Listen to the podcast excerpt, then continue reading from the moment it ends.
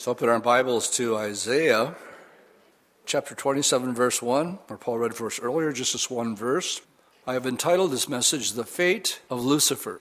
And we read in verse 1 of chapter 27 In that day, the Lord, with his severe sword, great and strong, will punish Leviathan, the fleeing serpent, Leviathan, that twisted serpent, and he will slay the reptile that is in the sea.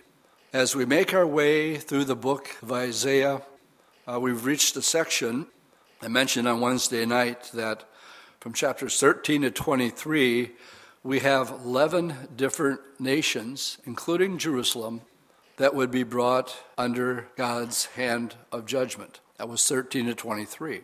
When we got to chapter 24, the whole chapter dealing with the future judgment that we call the tribulation. The difference between is 13 through 23 has already happened, past tense. Chapter 24 is still in our future. We're watching the stage being set for that. Last week, our text was chapter 25, verse 1, and chapter 26, verse 1. And this week is chapter 27, verse 1. And remember that both 25 and 26 were songs of praise as a result of the Lord having victory over the enemies of Israel. And the natural response was gratitude and a song that was written to express, Lord, you delivered us from the hand of our enemies. And as a result, we have 25 and 26 being a song. Now, in chapter 27, it says, In that day, let's just take that part of it. The question is, what day? In order to answer that, there are good Bible teachers, some I respect very much, and I happen to agree with them on this, that the end of chapter 26 should be the very first verse of chapter 27. Because when you get to uh, verse 2, it's a whole new train of thought where once again you're in the kingdom age. If you look at, if we back up just to chapter 26, verse 20, we are about to begin the Great Tribulation period, but God is going to speak to a certain group of people that He calls my people. I believe He's referring to you and me. So, chapter 26, verse 20 says, Come, my people, enter your chambers, shut your doors behind you, hide yourself as it was for a little moment, seven years in this case, until the indignation is past. Now, when I gave names for the Great Tribulation, just like I'm going to give names for Lucifer this morning, we found that there were many different names, but one of them was the indignation. So he's asking this group of people to enter their chambers, and this is just going to be for a little while, for a moment, until the tribulation is past. For behold, the Lord comes out of his place, heaven, to punish the inhabitants of the earth for their iniquity. This is the reason, one of the six reasons for the great tribulation. The earth will also disclose her blood and will no more cover her slain. Now, detail what's going to happen at the end of the Great Tribulation period is the fate of Lucifer. So we have this now, the first verse of chapter 27. In that day, well, what day? The day preceding the Great Tribulation, the Lord with his severe sword, great and strong, will punish Leviathan, the fleeing serpent, Leviathan, that twisted serpent, and he will slay that reptile that is in the sea. We find in that day, then, referring in verse 1 to the tribulation. It refers to the second coming of the Lord Jesus Christ. You can't get past Psalm 2 without this being a main portion of what the Bible talks about. And in Psalm 2, it reads like this the first five verses why do the nations rage? And the people plot a vain thing. For the kings of the earth set themselves, and the rulers take counsel together against the Lord and against his anointed, saying, Let us break their bonds in pieces and cast away their cords from us. But he who sits in heaven shall laugh, and the Lord will hold them in derision, and then he will speak to them in his wrath and distress them with his deep displeasure. So Psalm 2 is not yet fulfilled, as it is not even yet fulfilled today. Isaiah 27, verse 1 Lucifer is called the twisted serpent and Leviathan. But I want you to know he has so many different names throughout the scripture. I'm going to ask you to bear with me because he's mentioned so many times in so many different contexts that describe his nature, his personality, and just how evil this fallen angel is. And I'm going to do it in alphabetical order. Here we go Abaddon, Revelation 9. Accuser of the brethren, Revelation 12. Adversary, 1 Peter. Angel of the bottomless pit, Revelation 9. The anointed covering cherub, Ezekiel 28. Antichrist, possessed, 1 John. Apollyon. Apollyon is a Greek name for Satan, meaning destroyer. Beast, Revelation 14. Beelzebub, 1 John. The ruler of the demons, that's what Beelzebub means. It's in the Gospels. Deceiver, Revelation 12. The devil, throughout Scripture. The dragon. So that great dragon was cast out, that serpent of old called the devil and Satan. Enemy is the one who sold them in the field, is the devil. That's the parable of the wheat and the tares. The evil one, John 17. The father of lies, John 8 the God of this age, 2 Corinthians, king of the bottomless pit, Revelation 9, king of Tyre, Ezekiel 28, Leviathan, our text this morning, Isaiah 27, verse 1, the little horn of Daniel 8, Jesus called him the murderer in John 8, power of darkness, Colossians 1, prince of the power of the air, Ephesians 2, the roaring, roaring lion, 1 Peter 5, ruler of demons, Luke 11, ruler of this world, John 12, Satan, Mark 1, that serpent of old, Revelation 12, son of perdition, 2 Thessalonians, the tempter, Matthew 4, a thief, John 10, and the wicked one, Ephesians chapter 6. As we look at it this morning, He's referred to as Leviathan, the fleeing serpent, and the twisted serpent. And oh, we could spend a lot of time. I had to be very choosy this morning as we go through just a few verses that pertain to this fallen angel, primarily in the context that we're studying it, it has to do with his fate, how it happens, and that is primarily going to take place after the Great Tribulation period. But I want you to be aware of what he's up to during this seven year period of time. But I'm getting a little ahead of myself, and I want to go back to the very first um, lie in the Bible and also the very first prophecy in the Bible. So we need to open our Bibles this morning to the book of Genesis, chapter 3. Verses we're all too familiar with very soon, Satan will leave the spirit world that he has lived in for thousands of years. He will become visible to those who will be entering the Great Tribulation period. But we first are introduced to him here in uh, chapter 3 of Genesis, where we read in verse 1 Now the serpent. Here is where Isaiah picks it up also as the twisted serpent. Now the serpent was more cunning than any beast of the field which the Lord God had made. And he said to the woman, Has God indeed said, You shall not eat of every tree of the garden? So his first words are a direct challenge to the book that you're holding in your lap this morning. Hath God said, questioning the scriptures. And a woman said to the serpent, Well, we may eat of the fruit of the tree of the garden, except for the fruit of the tree which is in the midst of the garden, God said, You shall not eat it, nor shall you not touch it, lest you die. Well, what's interesting there is he didn't say anything about touching it. She sort of just added that. I don't know why she did, but she did. And then the serpent said to the woman, Well, you're not going to surely die. Here is the first lie in the Bible. For God knows that in the day that you eat of it, your eyes will be opened and you'll be like God. You'll know good from evil.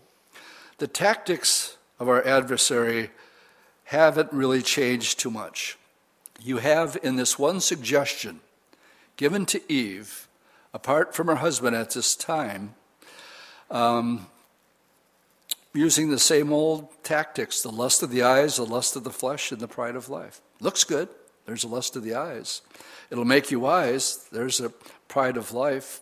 And the lust of the flesh, it, it'll, it'll taste good. It looks good. And he was enticing her. And as a result, you all know that she was seduced and um, she ate of it and gave also to Adam. Now, the consequences of this rebellion from God's word we find addressed to um, the serpent in verse 14. The Lord first calls out Adam and says, It wasn't my fault, it was the woman. That's the first case of passing the buck. And then she didn't want anything to do with it, so she says, It wasn't my fault, it was, it was the serpent that made me do it, so she passes the buck. And now the Lord deals with judgment on all three of them, but he begins with the twisted serpent. If you look at verse 14, so the Lord God said to the serpent, Because you have done this, you are cursed more than all cattle and more than every beast of the field. On your belly you shall go, and on you shall eat its dust all the days of your life. And I will put enmity between you and the woman, and between your seed and her seed. Well, first of all, women don't have the seed, that has to come from the male. And so it's a reference to he in the next verse, which is a prophecy about the Lord Jesus Christ and his ultimate fate. So we read, He will bruise your head. It will be a mortal wound that will eventually uh, cause and seal his fate. And you will bruise his heel. I believe a reference to the beating that Jesus took when he was taken to Calvary's cross. Yes, he was bruised. Um, Isaiah 52 said, marred more than any man, as they plucked his beard out and beat him mercilessly. And we have this very first prophecy where we're introduced to the, the twisted serpent. As time goes on, he's in and out of history. And again, I had to be selective, but um, let's go up to the time of Moses.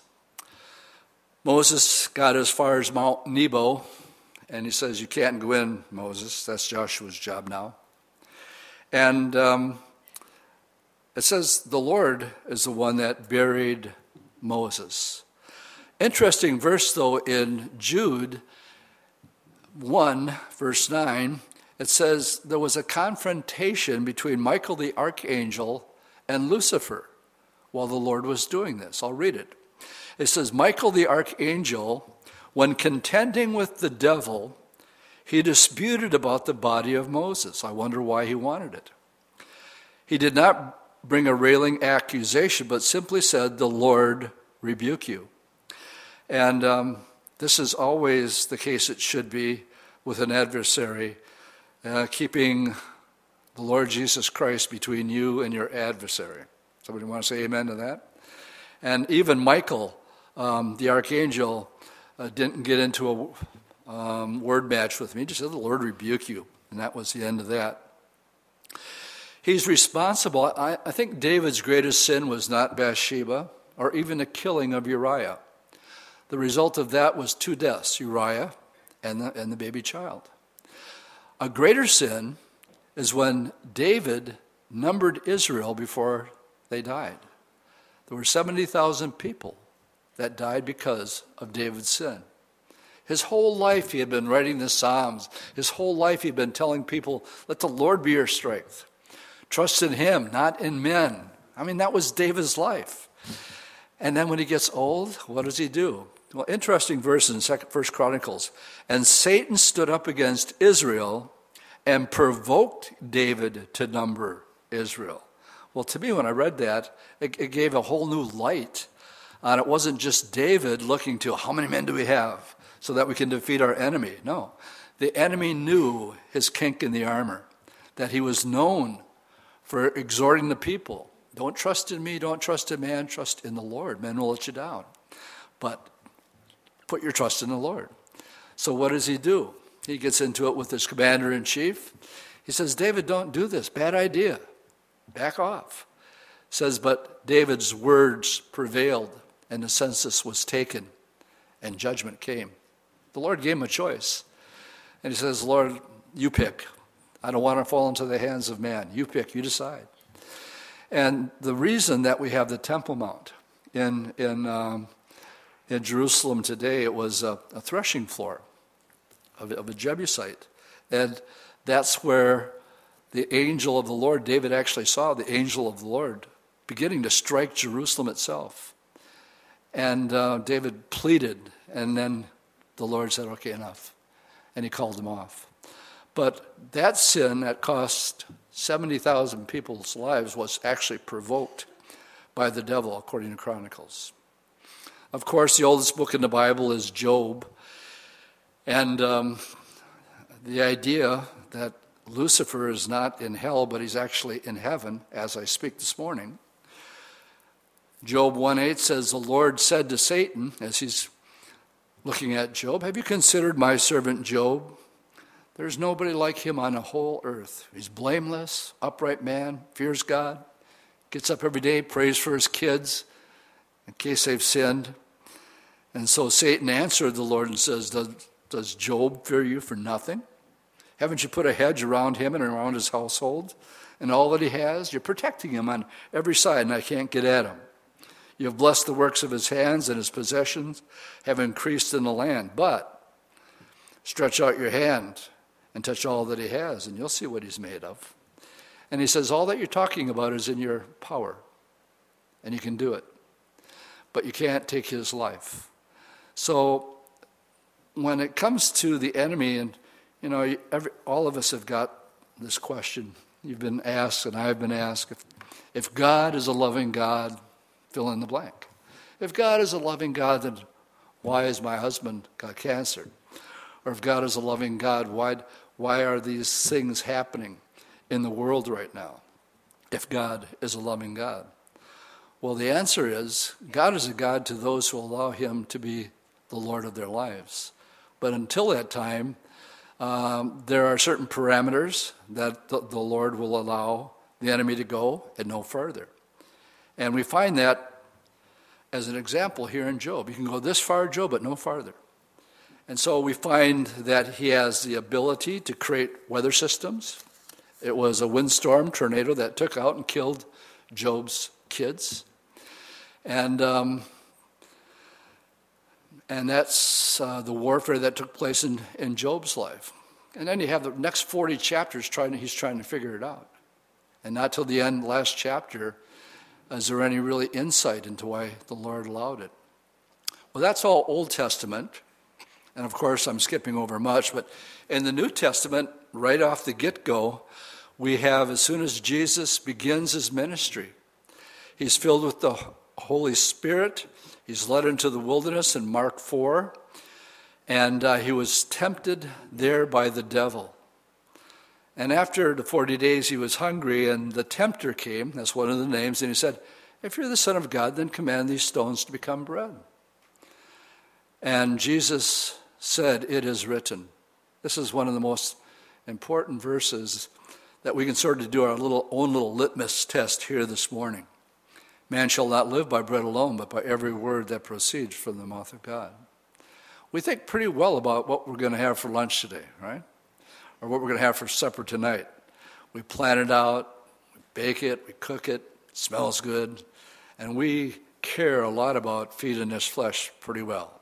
Come on, somebody give me an amen on that one, right? We do. And if I would ask you straight out, what's more important, to feed the flesh or to feed the spirit, you could all give me the right answer, right? You say, that's a no brainer. Of course, the spirit, because the spirit lasts forever, but not the flesh. And yet, when it gets right down to it, and we give ourselves, uh, where David said, Lord, search me, check it out. Where do I put my priorities? Is it more upon what feeds the flesh, which Jesus says it just goes in and comes out. It's about as important as it is. And, and yet, here, when he was hungry, and he could have done it, he says, No, man shall not live by bread alone, but by every word. That's why we teach chapter by chapter, verse by verse, every word that proceeds from the mouth of God. He passed the test. The last thing that we read about that encounter, it says, and the devil left him for a while. And so we can be victorious in a temptation, but don't think he's not going to come back. We move on to the Last Supper, and here's the one place, I believe there's two that are scriptural, where the devil literally enters and possesses Judas Iscariot. It's in Luke 22, verse 3. Then entered Satan into Judas, whose surname was Iscariot, being the number of the twelve. And when it, when it happened, the guys really didn't know what was going on. Judas is up and gone. And he's about to sell Jesus out for 30 pieces of silver. But it was actually Satan who entered him. And as a result, um, you know, betraying the Lord who has never done anything but good, even to Judas. You know, the place of honor at the Last Supper would have been at on the right hand. Who do you suppose was sitting there? It was Judas. And when he comes to betray him and kisses him, he calls him friend. Wow. Uh, remember that um, Peter was sitting down at the other end of the table, and John was on this side, and Judas was here. And Peter's going like this and said, "You get one. Somebody's going to betray me tonight." And Pete wants to know who. So he's waving to John. John, ask the Lord who is it. And so he does. And he says, "Well, it's the one who's going to dip the sup and eat." No sooner had he said it, than Judas reaches down, takes the up, and eats it. And John had to go, "Oh my goodness, it's Judas." And um, I don't know if if if, uh, if John was motioning back down to Peter, know, other side around. My point it was, Jesus knew who was going to betray him, and how did he treat him? He practiced what he preaches. Bless those who bless you. Uh, do good to those who do evil against you. He knew it was coming down. And yet he honors him at the right hand and calls him friend when he's openly betrayed. And when they finally do him in, he says, Father, forgive them. They don't know what they're doing. Because this goes back to Genesis 3. He was getting bruised by the serpent, buffeted by the serpent. And the very first prophecy in the Bible was being fulfilled as Jesus was being beaten. Paul warns us about him a little later on. I'm going to have you turn to this one. Let's go to 2 Corinthians chapter 11. Mary was talking this morning about the false prophets and deceitful workers, how they can transform themselves into apostles of Christ. And they're out there today. They have the biggest churches. They tell you what you want to hear. They can't endure sound doctrine. One of the things about verse by verse teaching is you have to deal with every issue. Last week we were talking about singing and the importance of song and how powerful it is. Well, this week we're talking about our adversary because that's what's next in the list.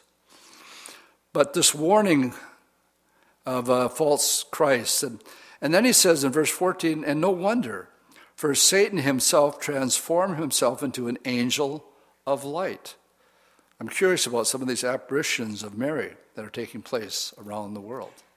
Now, I know it's not Mary, so that just leaves uh, one other possibility somebody who can transform himself into an angel. And so I don't doubt the sightings, I doubt who the person is that is claiming to be. Peter also warns us in 1 Peter 5. He said, Be sober, be vigilant, because your adversary, the devil walks about like a roaring lion, seeking whom he may devour. He's, he's looking for the weak ones, the one that are having a tough week, telling it's not, it's not worth it. Go back to the old ways. Don't believe God's word. Don't press on. Don't persevere. And um, so, this admonition from Peter uh, warns us that he's still around, and very much involved in world politics in Hollywood. And um, now here we are, brings us to our text, um, his fate. And Isaiah 27, verse 1 says it's going to be with the Lord's severe sword when he deals finally with this one that we call Leviathan or uh, Lucifer. Uh, as we work our way through this, as we make our way, and keep it in context, because the context of our study this morning is the end of the Great Tribulation period where one matter of business still has to be taken care of. And that is the dealing with this one who said that he would arise and he would be God. And he actually makes that attempt in 2 Thessalonians 2. But we need to go back to the book of Daniel to work our way through the tribulation itself. You cannot understand the book of Revelation unless you understand the book of Daniel. So let's turn back to Daniel. We started Daniel yesterday. We finished Ezekiel last week in men's prayer. And um, we started Daniel yesterday in men's prayer. We got through the first three uh, chapters. Guys, consider, you know, it really is a highlight of the week. And, um, man, great couple hours. It goes by like in about 15 minutes. And it's just a total blessing. But as we got into Daniel, um, the beginning of the tribulation actually tells us where in Daniel 9, verse 27. There's still one seven year period of time of the 480 that God promised to deal with Israel that has not yet been fulfilled. It's a seven year period of time in Daniel 9, verse 27, that says, He, a reference to the Antichrist, will confirm a covenant with many for one week. It's a peace treaty. I got an email from Elijah Abraham that said, urgent, please read immediately. And I did. And he says, the possibility right now of Isaiah 17 could literally happen because we have military, he took me to a website that shows our intelligence uh, engaging with handing over Russian tanks to prop up uh, Assad and uh, much more that goes with it. Russia has openly called for a new Cold War. We're trying to backpedal it and say, we know we're not in a Cold War. Uh, we're going to be in more than a Cold War very, very shortly. And um, just a little sidetrack on that. He's trying to stay ahead of the curve with it. But where does the tribulation begin? With a, with a peace treaty. He's going to be known as a man of peace. And this lines up with Revelation 6, verse 1. When the first seal was opened, there was a rider on a white horse who went out to conquer and to conquer. Beginning, you can start it right there. That clock, push the button, you got seven years. And it's such a detailed breakdown of the tribulation period into two sections. If you're in Daniel um, 8, let me draw your attention to verse um, uh, 23. Notice it says, in the latter times. So it's not in Daniel's time. In the latter times of their kingdom, we're talking about um, 10 kings that will arise, that will have something to do with this new world order that you hear so much about. In the latter times of their kingdom, when the transgressors has reached their fullness, a king shall arise, having fierce features. This is a reference to the Antichrist. He understands sinister schemes. His power will be mighty, but not by his own power. Now, this means, Revelation 13, that the Antichrist gets his power from Lucifer. And here Daniel's talking about it ahead of time. He'll have power, but it won't be from his own. Somebody's going to give it to him. He will destroy fearfully and shall prosper and thrive. He shall destroy the mighty and also the holy people. And through his cunning, he shall cause deceit to prosper under his hand. He shall magnify himself in his heart. He shall destroy many in prosperity. He shall even rise against the prince of princes. That's a reference to the Lord Jesus Christ. I quoted it earlier in Psalm 2. Why do the nations rage? They think they're going to fight against God. He's going to rise against the Prince of Princes, the Lord Jesus Christ. But he shall be broken and without hands. So even though all this is going to happen, we have this but there, but he's not going to complete his task, uh, what he's wanting to do. Now, go back to Daniel chapter 7, verse 24.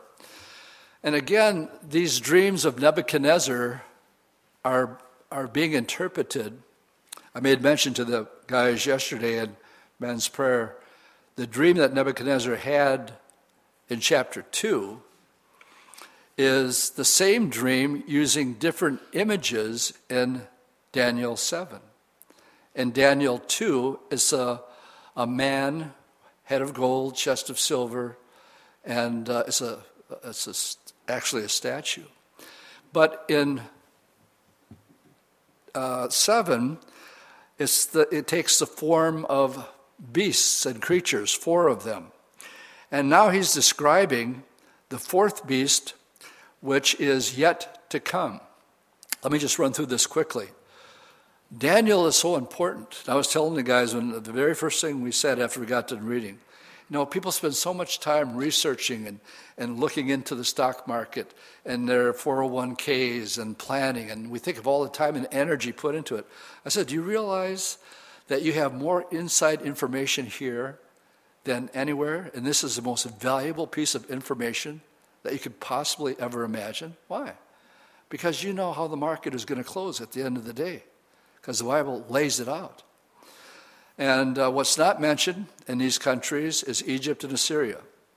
And the reason being is because they pick it up with Babylon, because that's where Daniel is. He was there the whole 70 years. So, beginning with Babylon, it goes on to the Medo Persians, goes on to Alexander the Great with the Greek Empire, goes on to the Roman Empire, which was the last one to have world dominance. And then you have a gap since Rome was here. And Rome destroyed Jerusalem in 70 AD, and there hasn't been one since then. Some have tried, Mussolini tried, Hitler tried, but none have been successful. But the Bible predicts there will be one who will be. And our world, my friends, is ripe. As we decline in our power, and people are asking anybody to step up to the plate and see if they can somehow bring an end to the carnage of the 250,000 that have either died or, or been, um, homes have been destroyed. Uh, it's the biggest humanitarian crisis since World War II. It's happening right now. And all we get to hear about is uh, Hillary and um, Donald, right?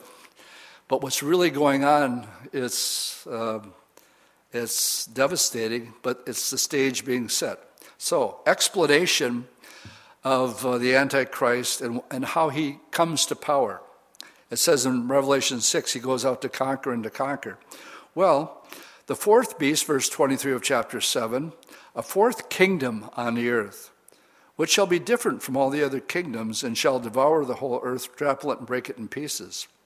The ten horns are ten kings. Now, this is important because when we get to Revelation, we need to have that information. The ten horns are ten kings who will arise from this kingdom, and another shall arise after them. He'll be different from the first ones, and he's going to subdue three of them. So seven will go along with them. He'll have to take care of three of them by himself. And he will speak pompous words against the Most High, shall persecute the saints of the Most High, and shall intend to change times and laws and then the saints will be given into his hand for a time, times, and half a times. This is a reference to the Antichrist in two stages. The first stage, he goes out conquering and brings a temporary peace treaty that's going to be broken in the middle. And this, where it says times, times, and half a times here, it says the saints will be given over to him. This is a reference in Revelation when he has the ability to actually take the life of Moses and Elijah, who've already been there for the first three and a half years, along with 144,000 supernaturally protected by God, and they're preaching the gospel.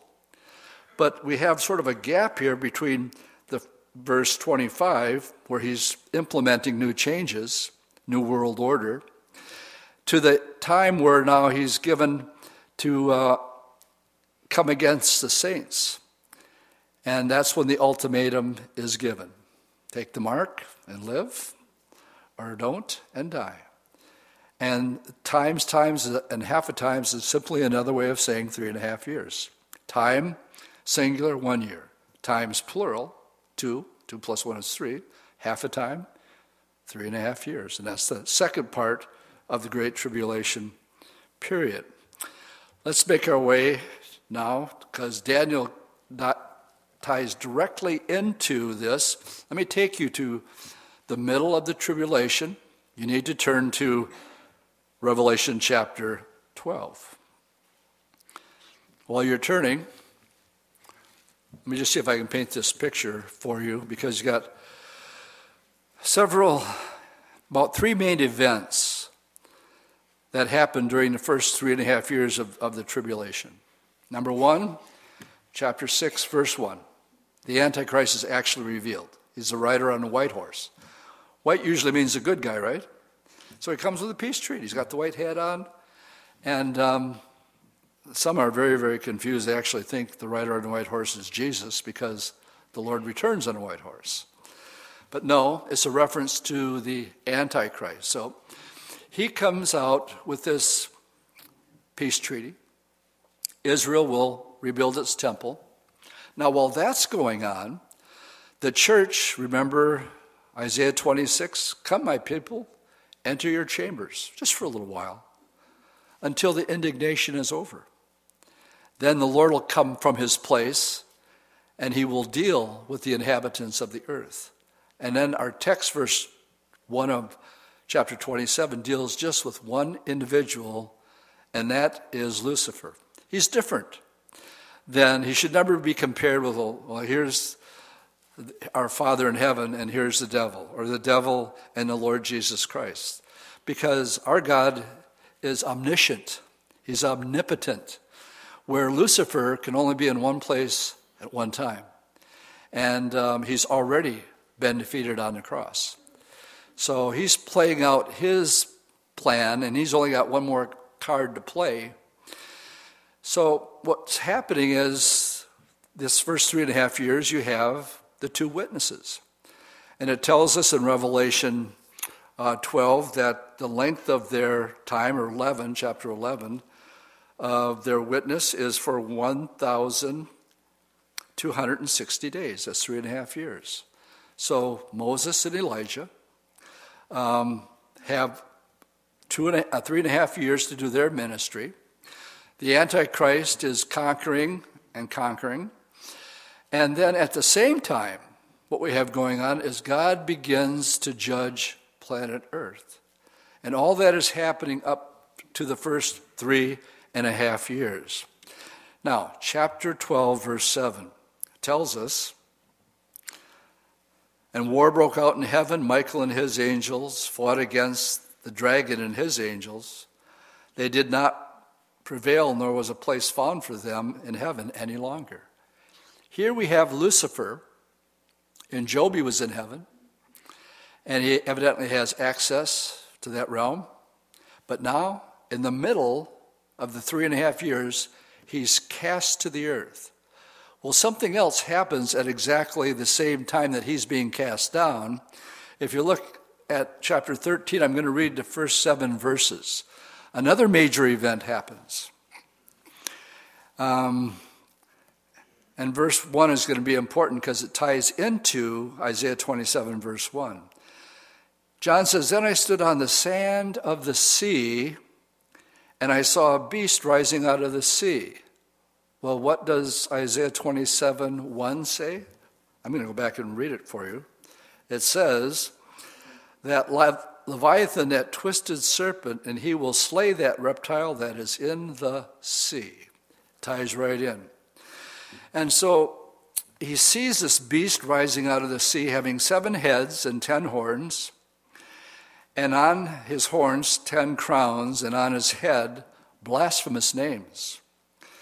And the beast which I saw was like a leopard, like a bear, the mouth of a lion, and the dragon gave him his power, his throne, and great authority. Now remember, I said in Daniel 7 that the, the beast was actually compared to, or the Antichrist, by four different animals. And here they are. And the only thing that's interesting about this is the orders switched. When you read it from Daniel, it's in one order, but when you read it in Revelation, it's switched around. I don't know what significance that is. Um, but anyway, what I, what I want to point out here, we read also in Daniel that he will have power and authority, but not by himself. So now we read, uh, and I saw one of his heads as had been mortally wounded, and the deadly wound was healed. I just want you to think for a second. Everybody knows what you were doing. I do. I was in sixth grade when JFK was shot. Walter Cronkite gets up, announces the news, begins to weep.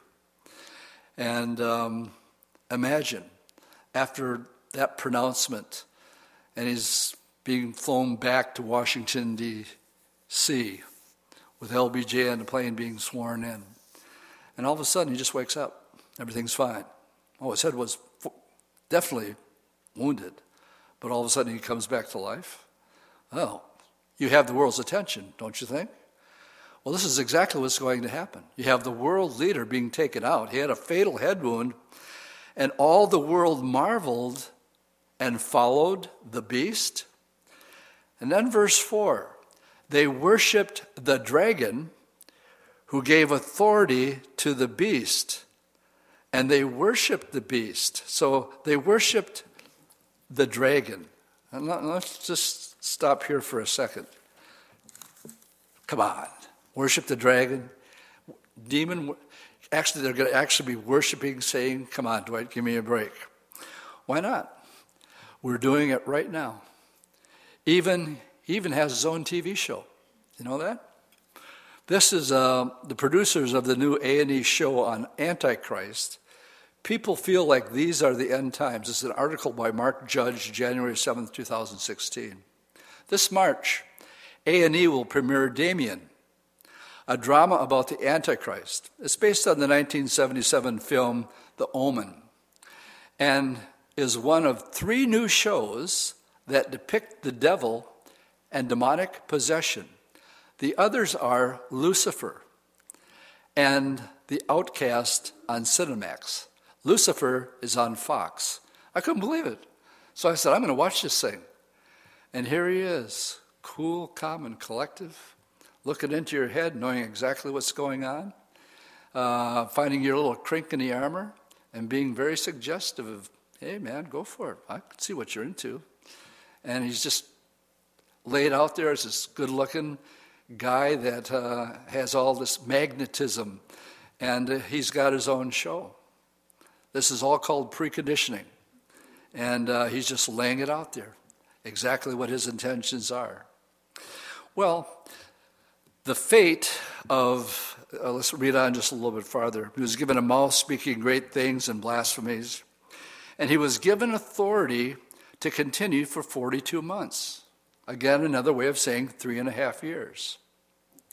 What we have here I believe what happens, I won't be dogmatic about it because you have to think it through because things have to happen. If the devil entered Judas Iscariot, which the Bible clearly teaches, I don't think he was in Judas Iscariot when Judas Iscariot hung himself. I think he came out. Now, here, the Antichrist is killed and he comes back to life. But I think at this point, Lucifer inhabits him during this period of time. And um, I don't, there's a problem with what I just said, and I'll get to it when we get to the judgment of these two. Verse 6 that he opened his mouth in blasphemy against God, to blaspheme his name, his tabernacle, and those who dwell in heaven. Well, he wasn't doing that before, but he is now. And it was granted to him to make war with the saints and to overcome them and authority was given to him over every tribe, tongue, and nation. And all who dwell on the earth will worship him whose names have not been written in the book of life of the land slain from the foundation of the world. Again, yesterday at men's prayer, this, this is exactly what happens in Daniel chapter 3. Um, either you bow down and worship, or you die. And of course, Shadrach, Meshach, and Abednego, they don't bow, they stick out like a sore thumb. And so they, they're cast into this fire that's heated up seven times hotter. I believe it's a perfect Old Testament picture for New Testament teaching of, of those that go through the fire and the, tribu- the tribulation period. All right, I have to move ahead because my time's running away. What is the fate? Let's turn to chapter 19 of both the beast and the false prophet. Here we have the second coming. And we pick it up in verse 19. The Lord comes back on his horse, on a white horse, King of kings and Lords of lords, and with one word destroys those who gather against him. And then John says in verse 19, I saw the beast and the kings of the earth and the armies gathered together to make war against him who was on the horse and against his army. Again, Psalm 2. Then the beast was captured, and with him the false prophet who worked signs in his presence, by which he deceived those who received the mark of the beast and those who worshipped his image. These two were cast alive into the lake of fire burning with brimstone. That is the fate of the Antichrist. Now, I mentioned earlier, I believe that the Antichrist is literally possessed by Lucifer himself. But obviously, he is not a part of this because there's a different judgment for Lucifer. For that, we need to read chapter 20, verse 1. And it says, I saw an angel come down from heaven having the key to the bottomless pit and a great chain in his hand, and he laid hold of the dragon, that serpent of old who is the devil and Satan, and he bound him for a thousand years, cast him into the bottomless pit and he set a seal on him so that he could not deceive the nations no more till the thousand years were finished. But after these things, he must be released for a little while. And my question is, why? Isn't it yours? Why? Why not just throw him in with the other two bad guys and be done with it? Well, there's a reason for it. He will be used by God one more time.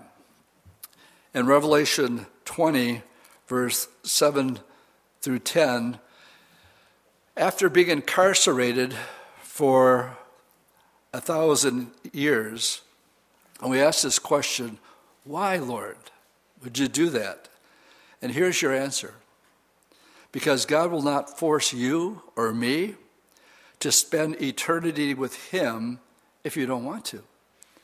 Now imagine being born 500 years into the kingdom age and you're 500 years old when the end of the millennium has, has come.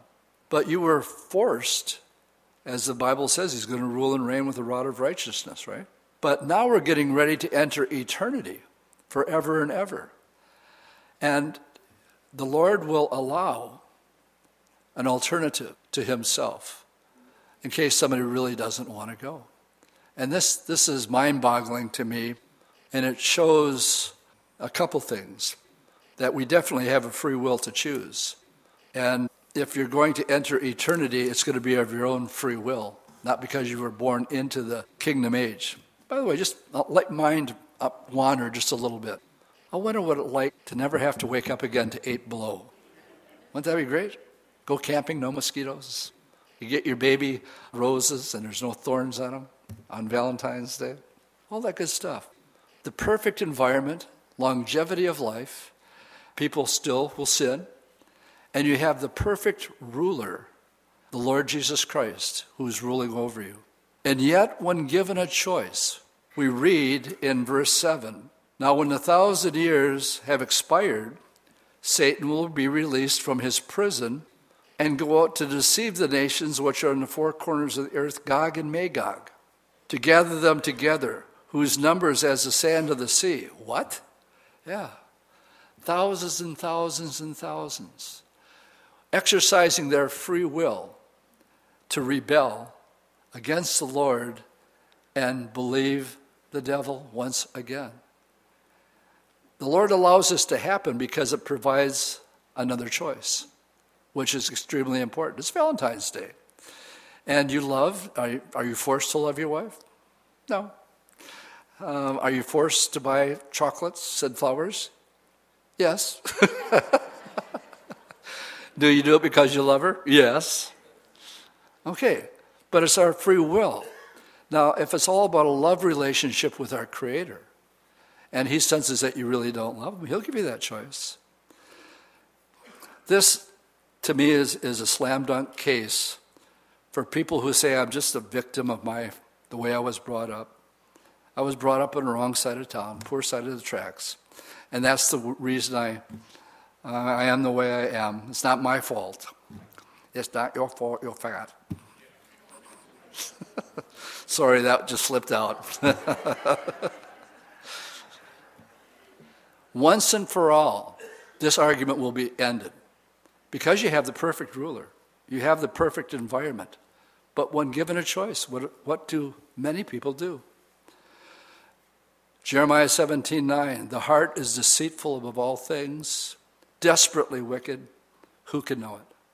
Paul said, In me that is in my flesh, nothing good dwells. And when you can open it up and you can see it and people choose, the Lord makes short order of it. He causes fire to come down from heaven. He says, All right, you've made your choice. Just like Korah in the rebellion with Moses. The earth opened up, that problem was taken away. His final fate, Revelation 20, verse 10. Now that he's used him for the last time as an instrument, and the devil who deceived them was cast into the lake of fire and brimstone, where the beast and the false prophet are, and they will be tormented day and night forever and ever.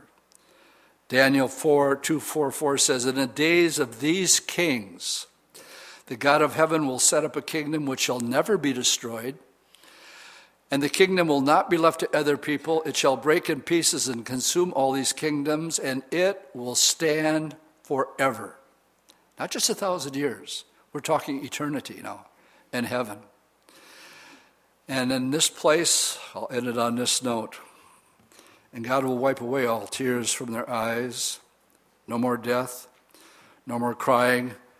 Neither shall there be any more pain, for the former things have passed away. The great thing about God's Word is He lays it out. He tells you exactly what's going to happen, it's more sure than anything that we have planned for today. This has to come to pass exactly this way. Are there dark days ahead? Absolutely. Is there a light at the end of the tunnel? Absolutely. Amen? Let's stand. Lord, we thank you for your word as we make our way through the scriptures. We thank you that you deal with every issue, every subject, every matter. It's practical, and you tell us not to be ignorant of his devices, that he's a force that we need to keep you between us.